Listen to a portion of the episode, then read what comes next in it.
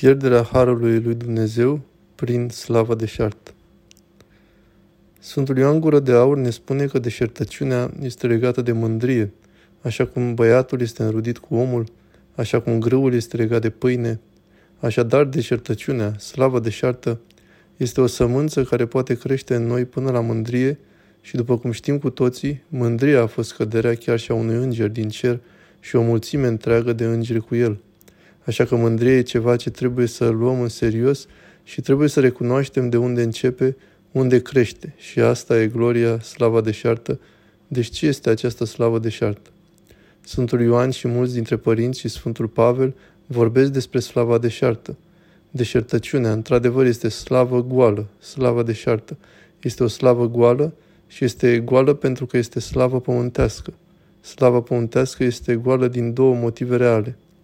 Primul e pur și simplu că atunci când murim, slava pământească, slava deșartă se va termina. Slava deșartă nu ne poate salva de la moarte. Slava deșartă este trecătoare, este limitată la această viață, în această lume și apoi trece și dispare.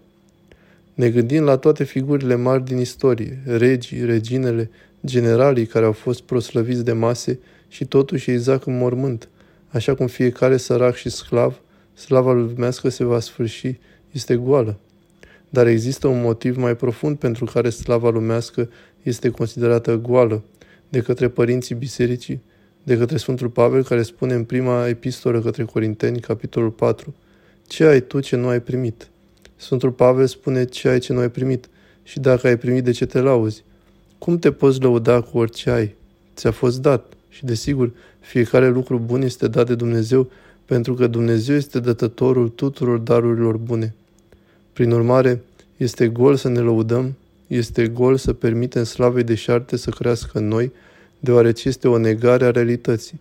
Adevărul, adevărul lui Dumnezeu, ca sursa a tuturor acestor daruri, darurile bune pe care ni le-a dat, cum putem fi glorioși în ceea ce considerăm dotări naturale? Abilitățile noastre naturale pentru unul poate fi o mare putere, la altul inteligență. Unii le pot considera frumoase. Aceste naturale înzestrări nu sunt un motiv de lăudărie sau de glorie pământească, slavă deșartă. Există două moduri prin care Dumnezeu ne dă aceste dotări, cum ne acordă aceste abilități, aceste calități pe care le dă Dumnezeu prin natură și prin har. Fiecare dintre noi putem recunoaște ceva în noi înșine, ce poate că oamenii au observat, chiar și în copilărie, o anumită calitate care era acolo. Poate că eram foarte organizați sau foarte capabili sau încrezători în cutare sau cutare anume calități care par să existe prin natură. Desigur, părinții bisericii ne amintesc. Acestea sunt daruri date de Dumnezeu prin natură, pentru că Dumnezeu este dătătorul tuturor lucrurilor bune. Dar dacă noi, dacă nu ne putem încrede în aceste daruri, darurile pe care Dumnezeu ni le-a dat prin natură, care sunt nesemnificative în comparație cu darurile date de har, cum ne putem încrede în acele comori mai mari? Dacă ne lăudăm, dacă intrăm într-o autoslăvire goală asupra darurilor naturale pe care ni le-a dat Dumnezeu, ne despărțim de darurile pe care Dumnezeu ni le va da prin har. Dumnezeu, în dragostea sa și mila lui, nu va permite darul prin har să vină la noi dacă ne vor face rău. Și dacă ne lăudăm cu acele daruri care ne sunt firești, cu atât mai rău ne-am face nouă înșine dacă am avea aceste daruri mai mari, cu atât mai mari comori care sunt semnele împărăției lui Dumnezeu. Trebuie să recunoaștem și să nu negăm adevărata sursă a tuturor lucrurilor bune. Darurile lui Dumnezeu sunt atât de prețioase, dar darurile harului sunt cele mai înalte dintre ele. Aceste daruri pe care Dumnezeu ni le dă pentru a ne purifica și a ne face sfinți, pentru a ne permite să ne apropiem de El ca să ne mângâie. Dumnezeu ne dă atât de multe daruri miraculoase, minunate prin har, dar Dumnezeu le va ține dacă îi arătăm că ne-am stricat doar cu ele, dacă le-am folosit pentru a deveni cinstiți de prea multe ori, suntem atât de repede să-L judecăm pe Dumnezeu. Adesea îi aplicăm lui Dumnezeu motive foarte umane căzute, dar tot ceea ce face Dumnezeu, în felul în care se ocupă de noi, este înrădăcinat în dragostea Lui pentru noi. Și atunci când Dumnezeu ne refuză darurile harului Său, este un act al milei sale. Pentru că am arătat ce vom face cu aceste daruri, așa că trebuie să începem acum cu aceste daruri naturale pentru a-i arăta că le onorăm, că le folosim pentru slava Lui, pentru slujirea Lui și în niciun fel să ne slăvim. Singura glorie care nu este goală este slava cerească. Părinții Bisericii ne încurajează să distingem între slava deșartă, slava pământească și slava cerească.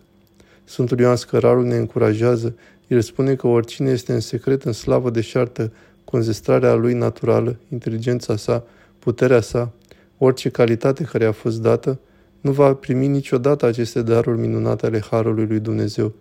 Dar noi cei care încercăm, luptăm, cine se pocăiește și desigur fiecare dintre noi va ieșua, fiecare dintre noi va cădea, trebuie să ne ridicăm din nou. Dar Dumnezeu vede asta și acest act de pocăință îi atrage Harul. El ne binecuvântează în lupta noastră când ne ridicăm și ne dă posibilitatea să distingem între ceea ce este ceresc și pământesc. Gloriile cerești pe care ne încurajează Sfântul Pavel să le căutăm nu sunt mândria, egoismul.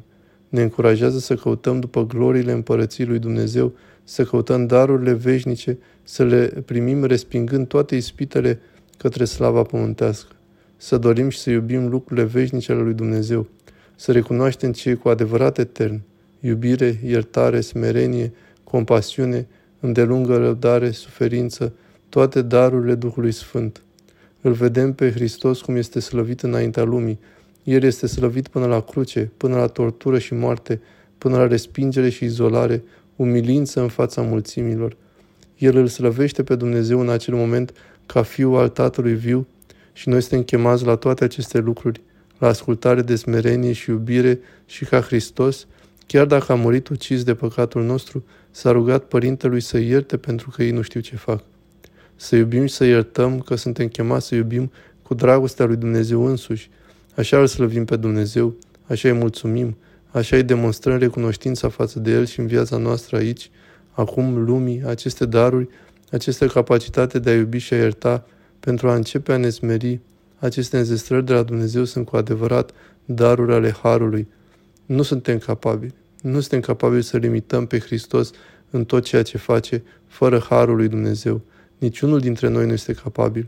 Dar respingând ispitele slavei pământești goale, începem să ne mișcăm mai aproape de Dumnezeu și să căutăm slava la care ne cheamă, să îmbrățișăm și să căutăm și să iubim, să ne apropiem de El. Așa că să recunoaștem întotdeauna adevărata sursa fiecărui dar și prin iubirea noastră, prin iertarea noastră, prin pocăința noastră să recunoaștem cu adevărat, să mulțumim lui Dumnezeu pentru tot ce ne-a dat.